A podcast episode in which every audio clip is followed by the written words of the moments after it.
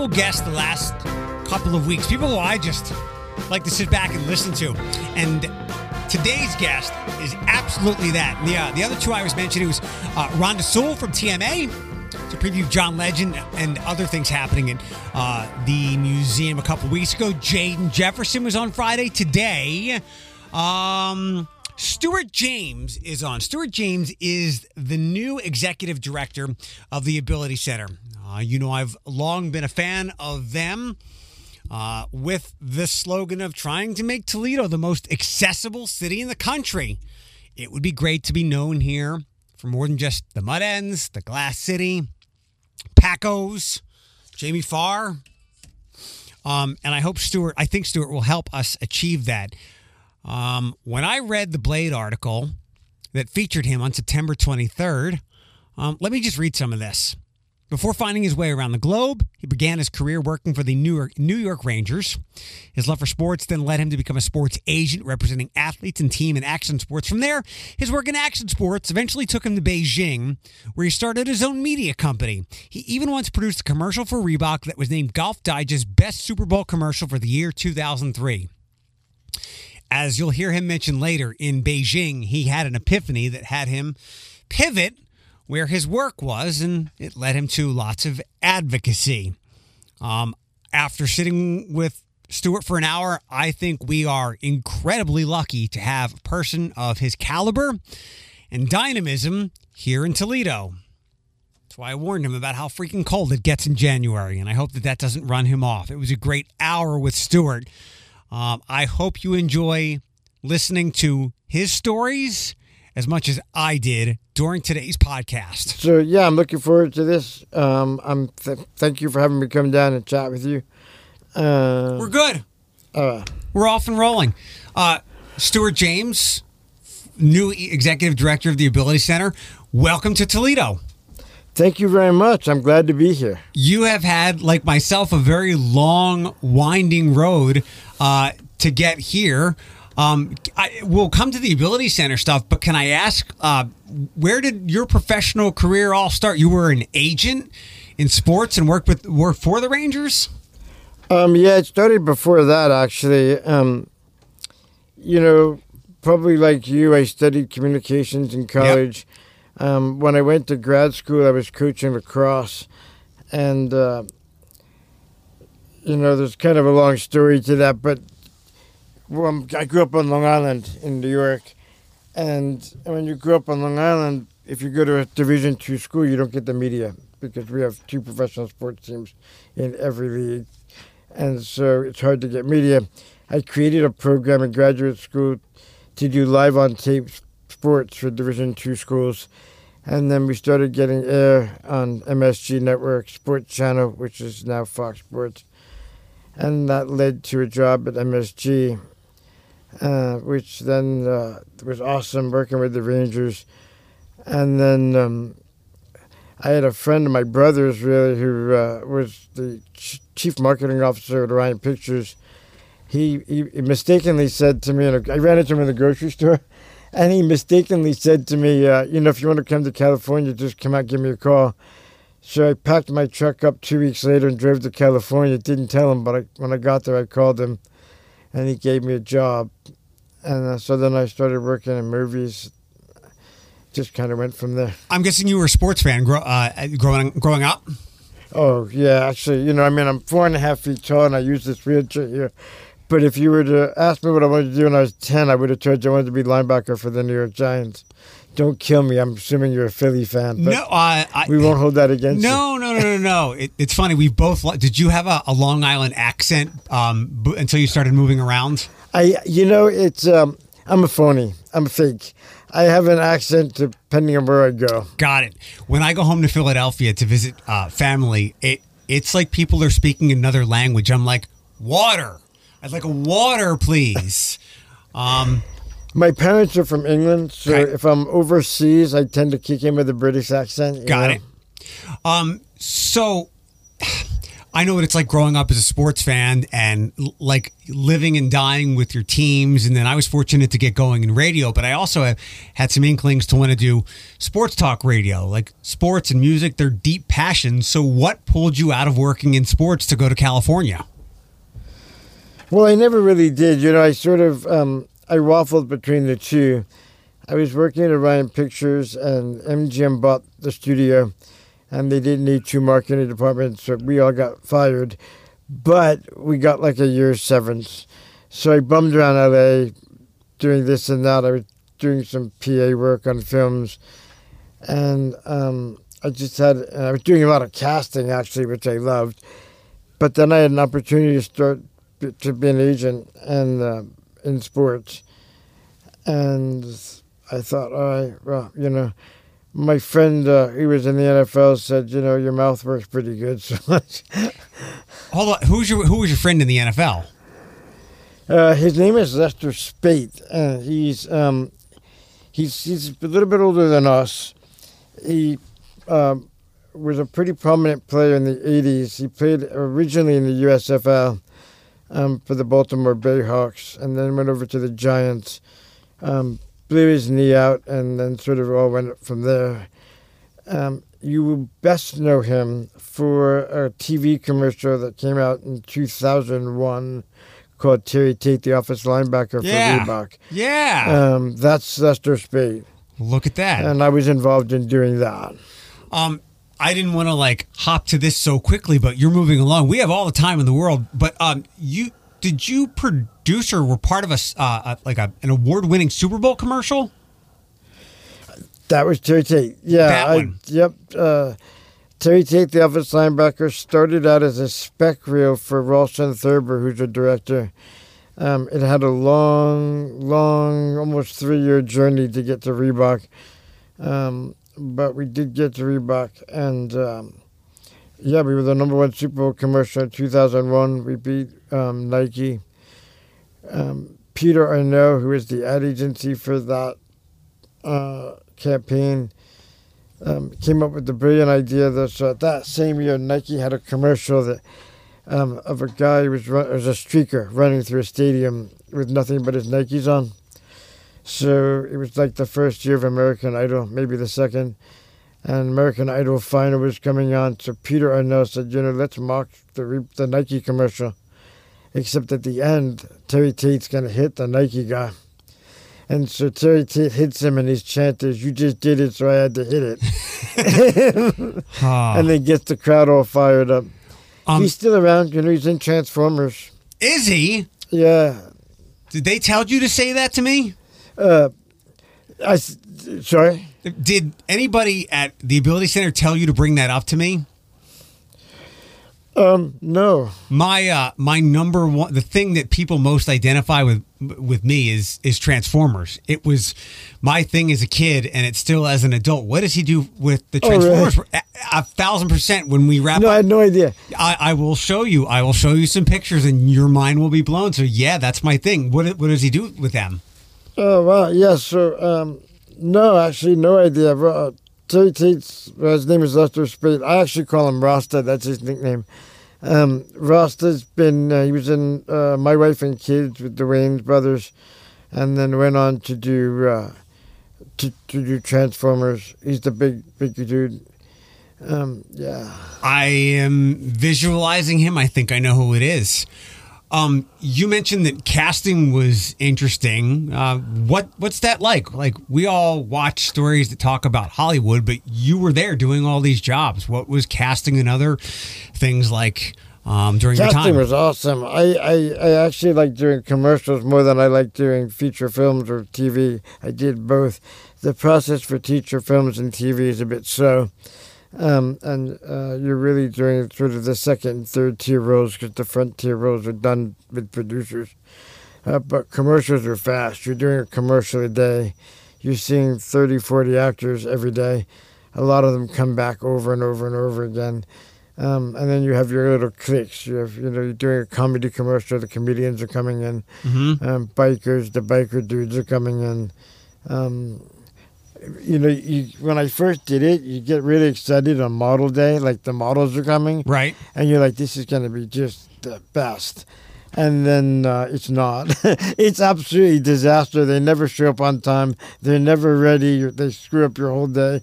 Um, and then you're like, you know, after you do it two or three times, you're like, oh God, models are coming. not happy about that. Um, I just don't know which questions to ask you. I, I have so many of them. Um, you were successful in arguably two of the most hard to be successful places in the country, New York and Los Angeles and Hollywood. Did you have any like core values other than, you know, what we learned when we're kids? Work hard that got you through, that got you past people? Oh yeah, you know, uh, for me, I, I, think sometimes we get too hung up on the process or the fact that it's maybe difficult. I never really thought about it. You know, I do have a disability, and I guess it's supposed to be harder for me than it was for others, and it probably was. I didn't pay much attention to it because for me, it was always like, what do I need to do to do what I want to do? Yeah. And so I just looked straight ahead and focused on what I was doing, and I didn't really care too much about whether it was fair. Life's not fair, so you just move on, keep going. Yeah. Um, New York and then Los Angeles. Uh, I guess when did you get to Beijing, which apparently was quite inspirational for you? So yeah, I was. I had my agency. And, oh God, he's gonna kill me for this, but um, no, not meant that many people hear it. and I had my agency, and I had a couple of mentors who were very famous agents. One of them was me, Michael Levy, and he was a big writer, director, agent. He then went on to be the president of CBS Entertainment, and then back to being a manager. Um, and I don't know why he took a shine to me, and he often gave me a lot of advice. He calls me his Jewish. He called himself my Jewish father. Um, and he had just finished his fifth divorce, and he lost everything. And I was having dinner with him one day, and I'm just like, damn, I don't want to end up here. um, It's a you know, ruthless like, world. I want to build something, but when you're an agent, you don't build anything. It's just what you're doing today Mm-hmm. And um, he actually introduced me to some folks that were doing things in China, and I thought, well, let's let's take a look. And so I think it was 2002. I missed. I made my first trip. I my agency did NFL players and sports, but we actually our biggest component was action sports at the end, and um, we ended up rolling into the Endeavor agency, which is now William Morris Endeavor, and so was fun. You know, that was just an interesting ride. But um, I went and did my first trip to China to do an action sports event in a little city called Wuxi, and just outside of Shanghai. And I just thought, wow, Shanghai is really exciting. It was just opening the doors. There was a crew, an eclectic group of expats that um, I fell in with, and so I just decided this is kind of an adventure, might be what I need. So you've you decided that you didn't want to have the five divorce life. Um, most people might step aside and I like like me settle down here in Toledo, but you went to the other side of the world. Where did the uh, the courage or bravery come to do that? To go to China? Yeah, yeah. You know, I don't know. I don't know. I just never. I, I'm not really afraid to do things. Um, I like adventure. I wanted to go do something exciting. Um, I didn't want that life. I th- I was doing more branded entertainment, like the Terry Tate stuff. I was. I just put Dodge on the Vans Warp tour, and um, so that was kind of fun.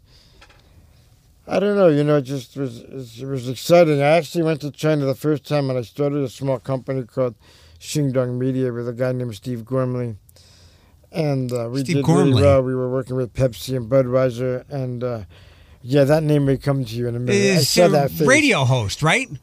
Um, he does do. He has done that. Okay, He's now actually um, running a big cannabis fund okay. um, on Wall Street. But he used to be an actor and used to be a host. Sounds So familiar. That's probably, and he's, roughly he's my age, so it's not too off. Um, but yeah, you probably know him. And uh, he was also one of the group that brought me to China. And so we started this branded entertainment company. We were working with Pepsi, Budweiser, um, diesel jeans and doing things like uh, Formula One for Budweiser. We did a really cool campaign with Stan Lee and uh, Yao Ming for Pepsi. At that time, the Chinese president said they just won the Olympics, and he said that all Chinese people would learn English. So we decided to create a comic book around Yao. That would be one page would be Chinese and a duplicate page would be English, so kids could use to work on their.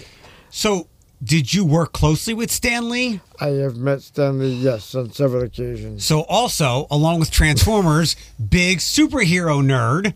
Um, what was your interactions like with him? Oh, um, so we put him on the. I've actually worked around him on two projects. One that went off, one that didn't. Um, my lawyer happened to be his lawyer, and Michael Levy happened to do some work with Stan as well. So that was my connection with him. Um, you know, we the first project was Stan Lee and doing this comic book around Yao Ming. It was pretty cool. It was basically Yao is just this normal dude like you, and um, his father is like a mad scientist, and Yao is just really good at fighting crime, but um, you can't get him anywhere because he can't travel so freely because he's Chinese. So his dad creates this formula: if you drink Pepsi, he becomes the basketball Yao Mm. He's on the national team. Interpol schedules the national team where they need Yao to fight crime. Yao's sports agent is his connection to Interpol, and that's the story. And it was pretty cool. We did it in anime. Um, um, and then the second project was Stan's actually, before he passed, he had a company called POW Entertainment and with a guy named Gil Champion. And if you went into the office at POW along one wall, was nothing but filing cabinets, and in those filing cabinets were unpublished comics that he wrote. Some of them were finished, some of them weren't. And he had this idea about trying to figure out, he was trying to find a way to do something in China. And so he had, he had a couple books that were Chinese based.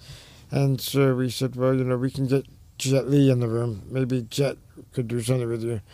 So uh, we brought Jet Li in to meet him and it was really kind of funny. You know, Jet's really short. I mean, he's not much taller than me. Um, and uh, when we get off, and Stan's rather tall. He's thin, but he's rather tall. And so we came into the office, and Stan didn't even say hello. He just looked at Jet and went, "I could kick your ass." Ah, what did what did Jet Li say to that? He was, uh, he, he, he didn't, Jet's very quiet. He was playing on his beads. He didn't really respond. An interesting thing, when you go into that office, there's a large lifestyle, uh, life-size statue of Batman. And it's because he has a good relationship with DC Comics, so they gave it to him as a gift. Were you a, a, a superhero nerd or a comic book person when you were growing up? Not at all. Hmm. I was like, the, of all my friends, I'm like, yeah, I'm going to go have a meeting with Stan Everybody was so excited. I'm like, why?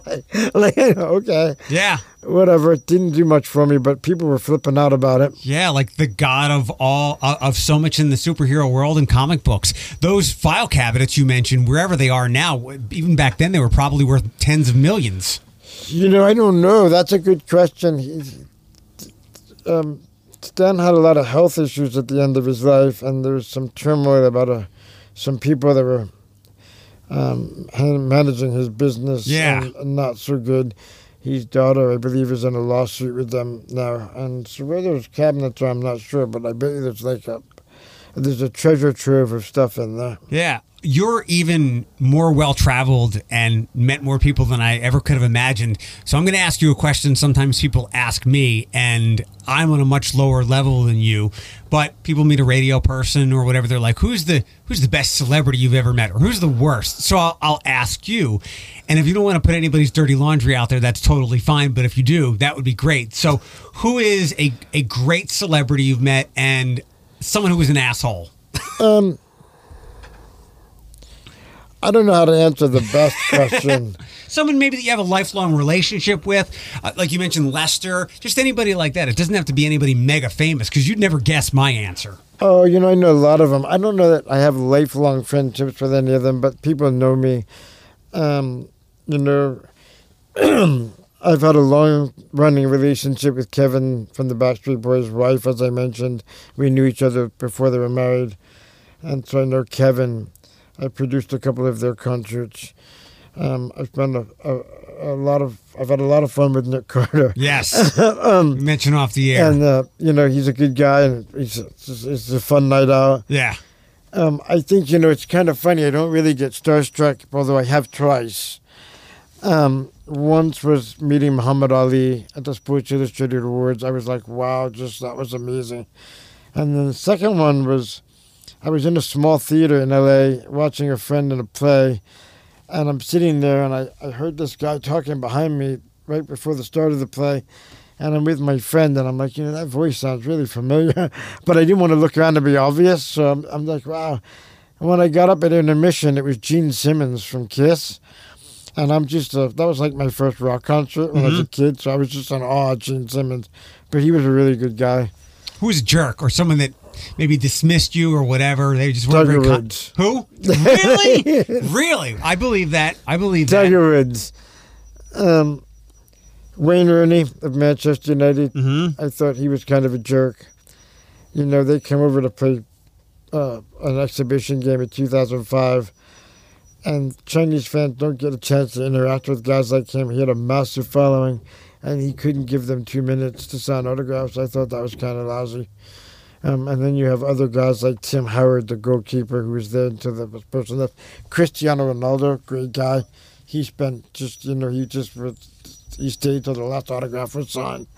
What's your favorite sport to to watch, follow, root for? American football. Giants. Yeah, unfortunately. it's I rough mean- setting these days. I mean, it's probably time that they wipe it all clean, but this is why half measures never get the job done. Been a long time now. Yeah. Um, let's uh, on a more serious note. Um, at least according to the Blade story, when you were in Beijing, that's where you met a, a, a family that had a, a couple of kids that had the same disability or were born with what you had. Yeah, I mean, there's a long, windy story. So just to give you a little bit of backdrop, you know, so I did all these things. I had this career in sports and entertainment, but what I never did ever was talk about my disability. It was something I kept in a box. It was not something I, I didn't want it to be identified by. I mean, I'm sure it was, but it's not how I saw myself, right? And so I have osteogenesis imperfecta, otherwise known as OI. My mom is one of the founders of the National Foundation here in America, and I never went to a meeting. It was a 40 year fight with my mom. I just wouldn't go. And so I had two very influential friends in Beijing. One was Ian Stewart, who's the founder of Wired Magazine. One is Tony Piëch, who's an heir to the VW family fortune.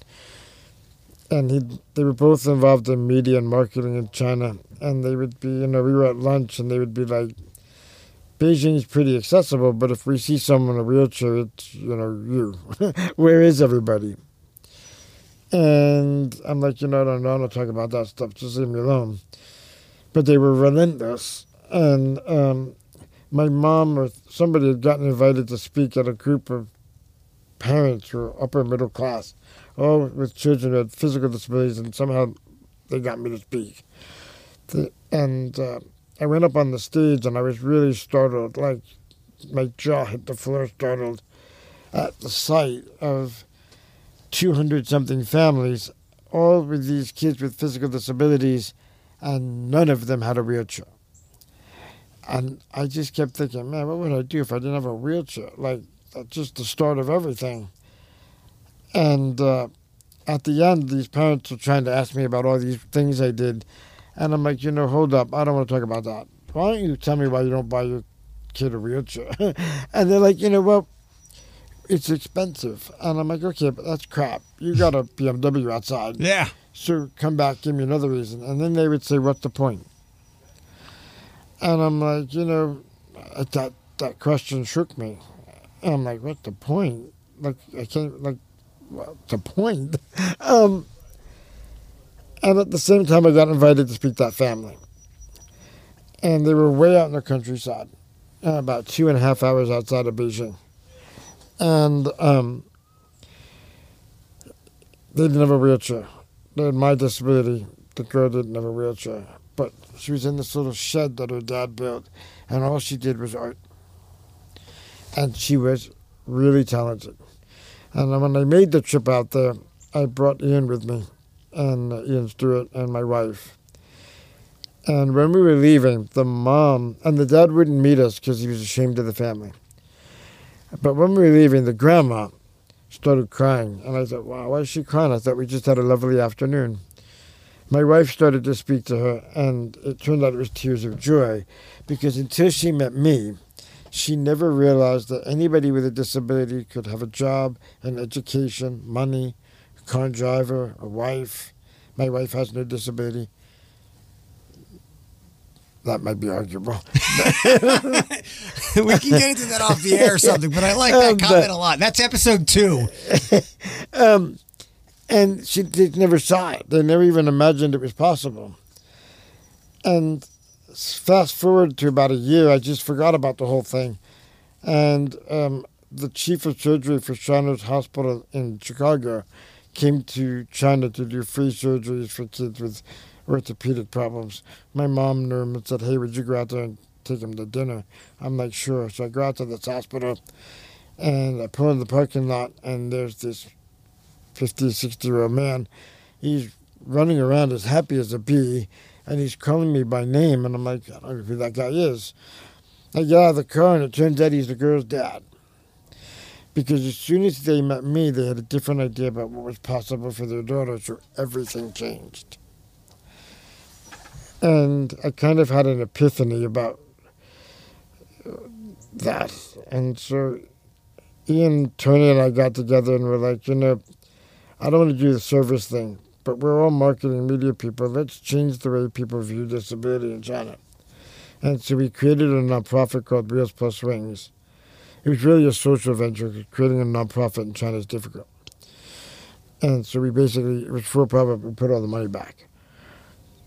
And the idea was that we would go to children between the ages of 6 and 16 and say, What do you want to do? And then, um, not like I want to go to Disneyland, what do you want to do? But like, what do you want to do? Most of the time, they had no idea because they had no experience doing anything. Right. We also decided that we would only help children who are with their parents. 90% of kids in China who have disabilities end up in orphanages, but all the NGOs are helping those kids, and no one's helping the families that keep their children. So we said, we're going to stay over in this lane. And so we went back to that young lady first, and Ian said, let's get her into Beijing's best art school. We know people. And we almost got her in, but at the end, they turned her down because of her disability. But one of the professors went like nutty. He just was so angry. So he, in the in the flash of a moment, he said, "We're going out to her house." So we drove out to her house. He grabbed nine paintings off her wall, comes back to Beijing, and he says, "One of my former students has the most prominent gallery in Beijing. We're going to host a show for her." And we framed up all the paintings in really nice frames. We invited a who's who of people, ambassadors, CEOs, Tsui Hark, who's a really famous movie director, does Jet Li's movies, Chinese movies. And so her dad makes about $300 a month as a farmer. We sold all nine of her paintings for 30,000 US dollars in an hour and a half. They let her into that art school then, right? And we handed it to her. and her mom, like, fainted. And that was it. That was, the art school wanted a donation. I'm like, if you give them money, I'll kill you. right? What a great story. And she was an anomaly, but you know, in China, you're allowed to go to school if you have a disability, but it's not a given. You have to advocate for the headmaster. But if you think, what's the point? You don't advocate. So if we show you the point, then you start to advocate. If the 15 kids we helped, um, we went dancing with China's best ballerina. We played tennis with Sloane Stevens. Um, we went and did action sports with Aaron Fotheringham, who's got spina bifida, does mega ramp jump, 75 feet high, 50 feet wide in his wheelchair. And it was awesome. But all 15 kids we helped ended up in public school. Because as soon as their parents realized they could do something, they p- pushed. And as soon as they pushed, the headmaster said, all right, well, let's see what happens. And they're all doing well. It was just all we had to do was change the story. Mm-hmm. And so after I committed to do that for a year, but year turned into three. And then I was getting a little rundown and being in Beijing. Pollution was really bad. My wife and I didn't really like it so much. Plus, my wife decided I had to go back to work and uh, make some money. And I'd come back to Florida. And we were going to go work at the PGA. And then uh, a woman named Judy Heumann, who's a really famous disability advocate, um, had come to know me because she was the head of human rights and disability at the State Department appointed by Obama. And she'd gone to Beijing, and the ambassador to the U.S. had told her what we were doing. And so she invited my wife and I to spend some time with her in D.C. And so we did. I was trying to help her advocate for a bill, so we spent about a month up there. And on my way back, she just said, you know, would you consider doing something else? And I thought, all right. My wife hated Florida, a bunch of old white men, and she didn't want to live there. And so we went to Berkeley, and she saw Chinatown in Oakland. That was the end of that. Um, but I, I was startled when I came back to America that, you know, the, the world was really accessible here, certainly far more than it was in Beijing. But the attitude hadn't changed. Mm-hmm. And so I, I had this idea that, you know, all movements come in two parts. The first part is creating access and opportunity, and that's the law. And we know how to do that. You know, we protest, we lobby, we do whatever we have to do, but we get those things changed. But the second part is different. It's changing people's hearts and minds. And we're not so good at that. And it doesn't matter whether it's disability or if it's race or if it's religion or if it's sexual orientation. You know, we passed civil rights civil rights legislation in the 60s but we still have rampant racism. Yep. Because we haven't changed the conversation. We haven't broken down this wall about getting to know each other a little bit. And so for disability, it was about normalizing disability. The disability community hates the word normal because they think it excludes them. I think normal is just what you see every day. And so if you see people with disabilities going to work, raising families, that's normal.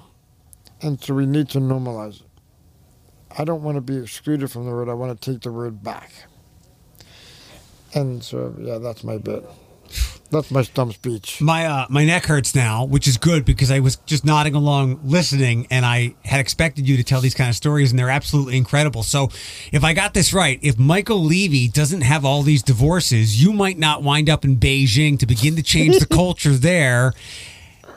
That's something. That's something. Would would it sounded? It sounds like Um, you know, there's yes, I guess you could look at it that way. Uh, He's gonna kill me. yeah, but I'm also a tribes person too, so you're definitely an honorary Jew. We're good. are you Jewish? Ah, yes, yes. So I'm, you know, all the people close to me in Hollywood were Jewish. I'm stunned at that. Stanley was Jewish. Yeah. Um, and I, I came this close to converting. I'm not even kidding. It's a great religion. Um, when my daughters were born, I was looking for a place. I'm not particularly religious, but when my daughters were born, I have twin three-year-olds. Um, I was looking to get them baptized, and the churches around Northern California just kind of weren't very friendly. And I thought, wow, this doesn't really feel very good. And the rabbi to the local um, temple ran into, ran into him, and he's like, you know, why don't you come just have a visit? And it was just this really welcoming environment. So, um, I also from New York, so Yeah. you know, You're used to being around Jewish people. Here, there's 2,000 Jews. wow, really, That, that which is like a block in Brooklyn.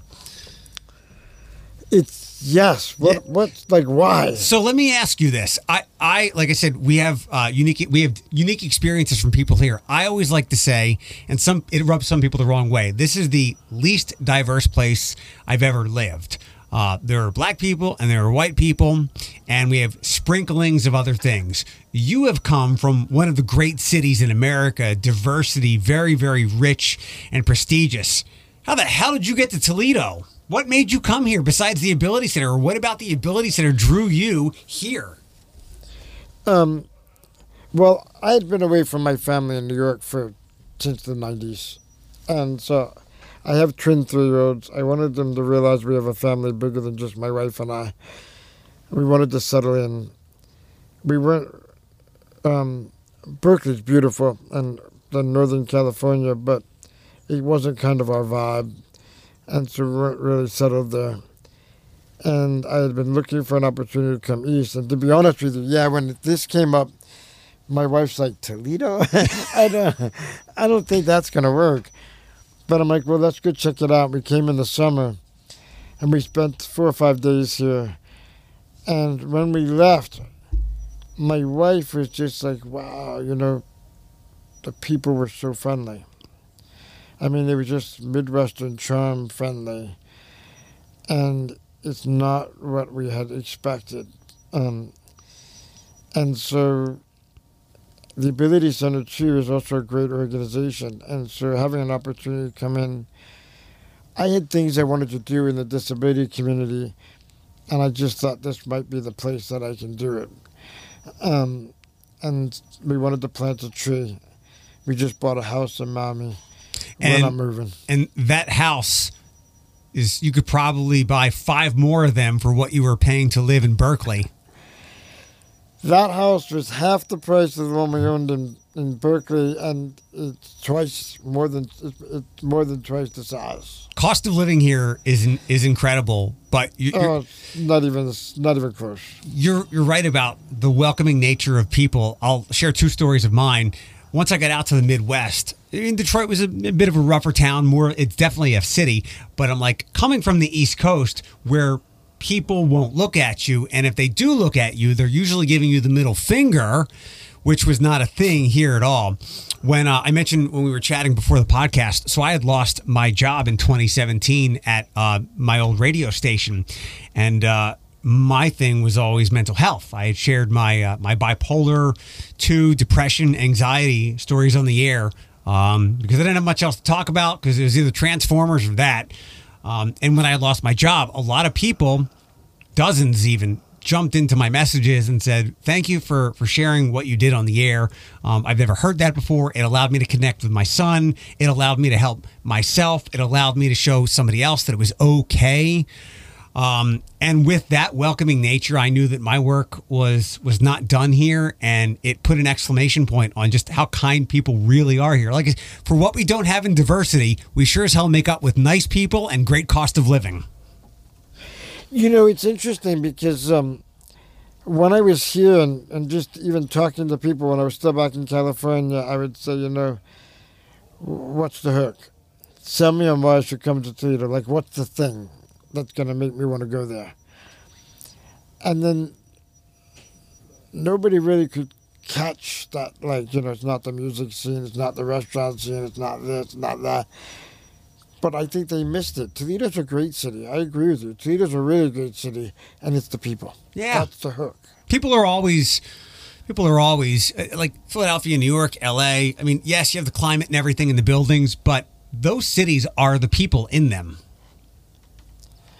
You know, I can't speak on Philly, but uh, and I never will because I have nothing nice to say about it. But um, but you know, New York, people are driven. They're not really. It's like LA. People are focused on careers. They're focused on things, not necessarily family. I think um, that's a challenge. And you know, I actually think New Yorkers are friendly. The problem is you can't speak to them when they're getting from point A to point B. Right. We're all in a rush. If you get them in the bar, they're super friendly, but you can't get them when they're working. Mm, But Um, one of the things that really drew me to the Ability Center, other than having some friends there and them working with animals to help people with mental health issues, which I, I, I came across them in that regard several years ago. Um, in the last year or so, they've taken up this uh, this motto, and some people might think it's hokey, but there's a lot of things that this city is is known for. With I'm sure they've all told you about it. Tony Packo's, it's the Glass City, the Mud Hens, but I I wish more people, and this is why whenever I have the opportunity to talk about it, it's like, hello, hello. The Ability Center is trying to make Toledo the most accessible city in the country. And that had to be some kind of hook for you, right? Because to me, it's not just a hokey line. yeah, I mean, it totally is. We have a lot of work to do, um, but it totally is. And it starts for me. It starts with the mindset. You know, I I, I tell Katie, our, our lead advocate, we can go in and meet with a legislator or a business leader about something that needs to change, and they can understand the words coming out of my mouth. But the picture in my head is not the same as the picture in their head. So we're not really having the same conversation. So part of what I think my job is here is putting my marketing hat back on, is to make sure that when we're talking that we're having the same picture. And I need to get kids to dream beyond the boundary of their disability. Be aspirational. You have cerebral palsy and you want to be an astronaut, go for it. I don't know what the hell you can do. Go Right. for it. And even if you don't get there, look, I was I worked with professional athletes, I worked with movie stars, I worked with bands. They're the they're the, the less than one percenters that actually get there. Most people fail. Most people don't get there, but they're allowed to dream. It always bugged me that I watch parents spend thousands of dollars on their kids to play little league or to play pee wee football, on equipment, on travel, on whatever. Those kids have no shot Yeah. but parents allow them to have the dream. But as soon as you have a disability, suddenly you got to be practical. Suddenly you got to be realistic. Bullshit. I mean, bullshit. Um, you know, it's nonsense. And You're so- proof of that. Yes. And so I want kids to dream beyond the boundary of their disability. I want them to. Um, sorry, I lost my connection. No, you're fine. Um, so I want them to dream beyond the boundary of their disability. I want them. I want people with newly acquired disabilities. You've acquired your disability when you're 30 or 40 or whatever it is, to realize that all the aspirations you had before your accident are still there. They may look different, but they're still there. And to what you said a little bit earlier, I have a lot of my football clients, a lot of my action sports athletes have mental health issues, but they're afraid to talk about it. Yeah. And it's back to normalizing it because lots of people have mental health issues. It's a normal thing. It's nothing to be afraid of or to be ashamed of. It just is. But if you if you realize it and you're comfortable with it, then you deal with it. And it's manageable. And people will understand when things don't go so well. Instead of having this gap in communication. It's all about communication. It is. It is. And I think, my superpower, if there is one, is I just have a gift to talk about that stuff. And people are always like, you're so brave. I'm like, bullshit. I'm not brave. This stuff. I, bravery is me going on top of a building or flying to Beijing on a whim. This is easy for me. And I'm guessing, like you talked about to the legislatures, like the words are the same, but the pictures are different. Do you just endeavor to share the story, talk about it, make it so it's as normal as anything else? Right. Um, you know, it all it, it it took me a while to be comfortable with my own disability because I said I didn't talk about it for a long, long time. Um, and um, it took me a long time. It's hard. Like it's it's, it's just hard. But even before that, you were immensely successful. Huh? All the new MSG stuff out in California. I mean, people would would would do awful things to Oh, I get. never talked about it. Oh, I know, but though, but you were immensely. So many people would trade their lives for that. Like, there's a lot of star and celebrity and cool things that you did for work, and a lot of people would love to have that. And you didn't even mind your disability; you just kept going. You know, they didn't. Well, I don't know if they did. I never, I never. I never, I just didn't even pay attention. Yeah, to you just went. Um, I found the harder I worked, the more people were willing to help me. And that's anybody. That's anybody. I think. Yes, and you know there were times where I did, I guess, realize that you know, I know coming into a situation that people doubt my ability to do it, so I need to work harder than that guy. And so? That's just the way it is. that's just the way it is. It's a great sports analogy where no nobody thinks that guy can make the team, and then he works his ass off, and lo and behold, he beat out a bunch of guys who are more talented than him.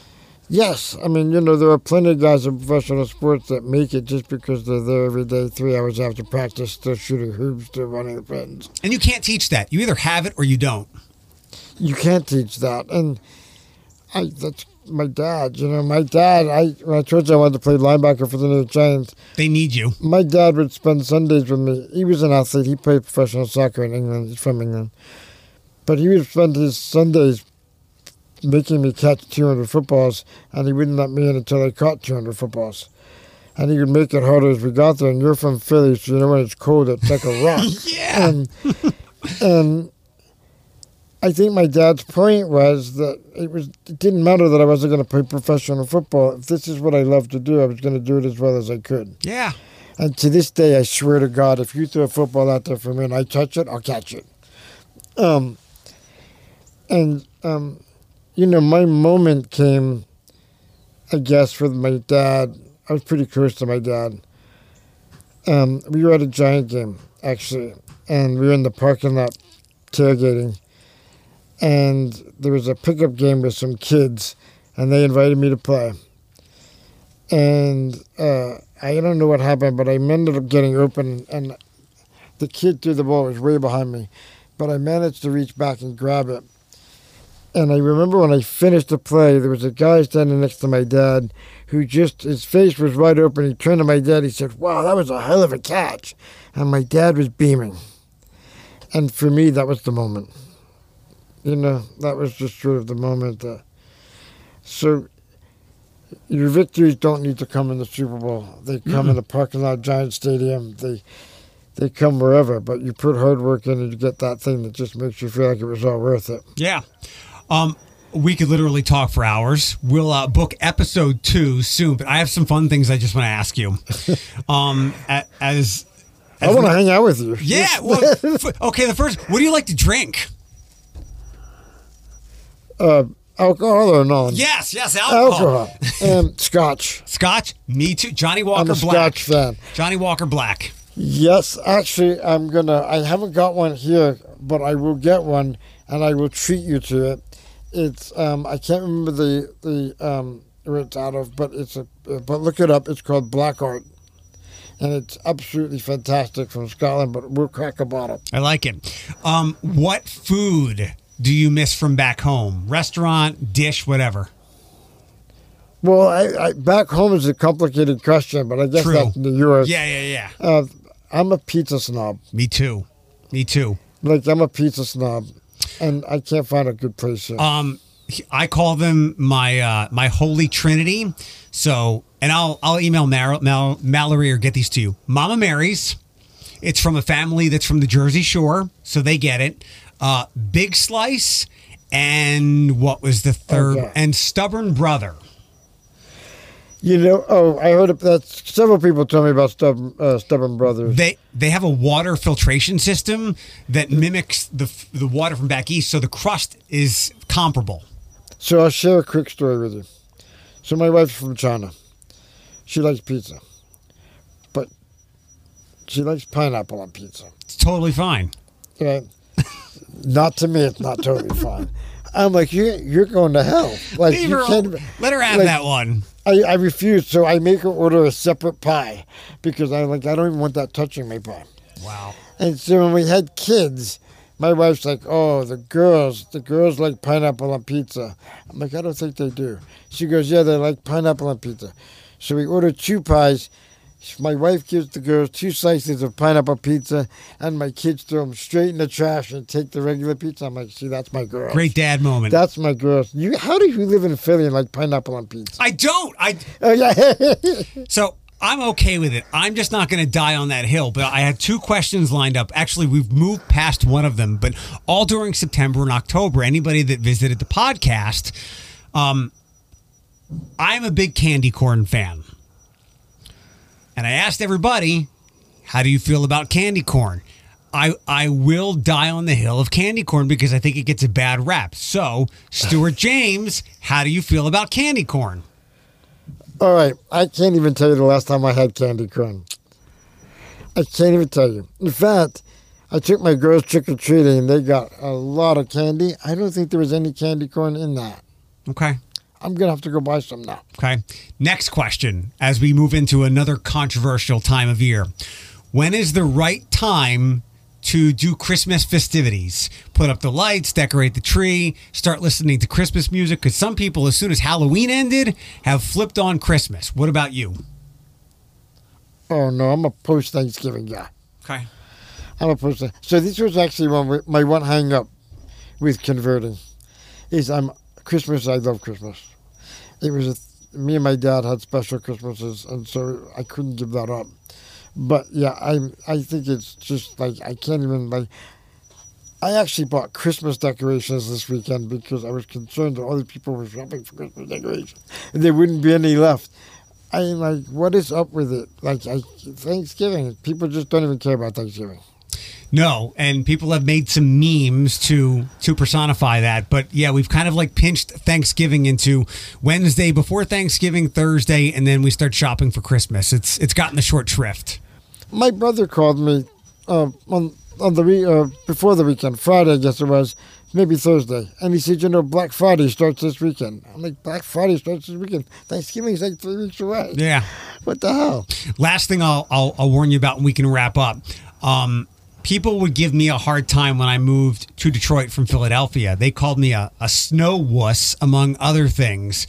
But it is much colder here, and the winter is much more fierce. There is a big difference between a low temperature in January on the East Coast of 28 when that's like one day of the week and here we don't get past 18 for like 10 days so just warning you you're not in berkeley anymore I'm not looking forward to this. not fun this was um this was my one hang up. I'm like, I don't like cold. My wife's I like that's so the house we got's got a spectacular basement.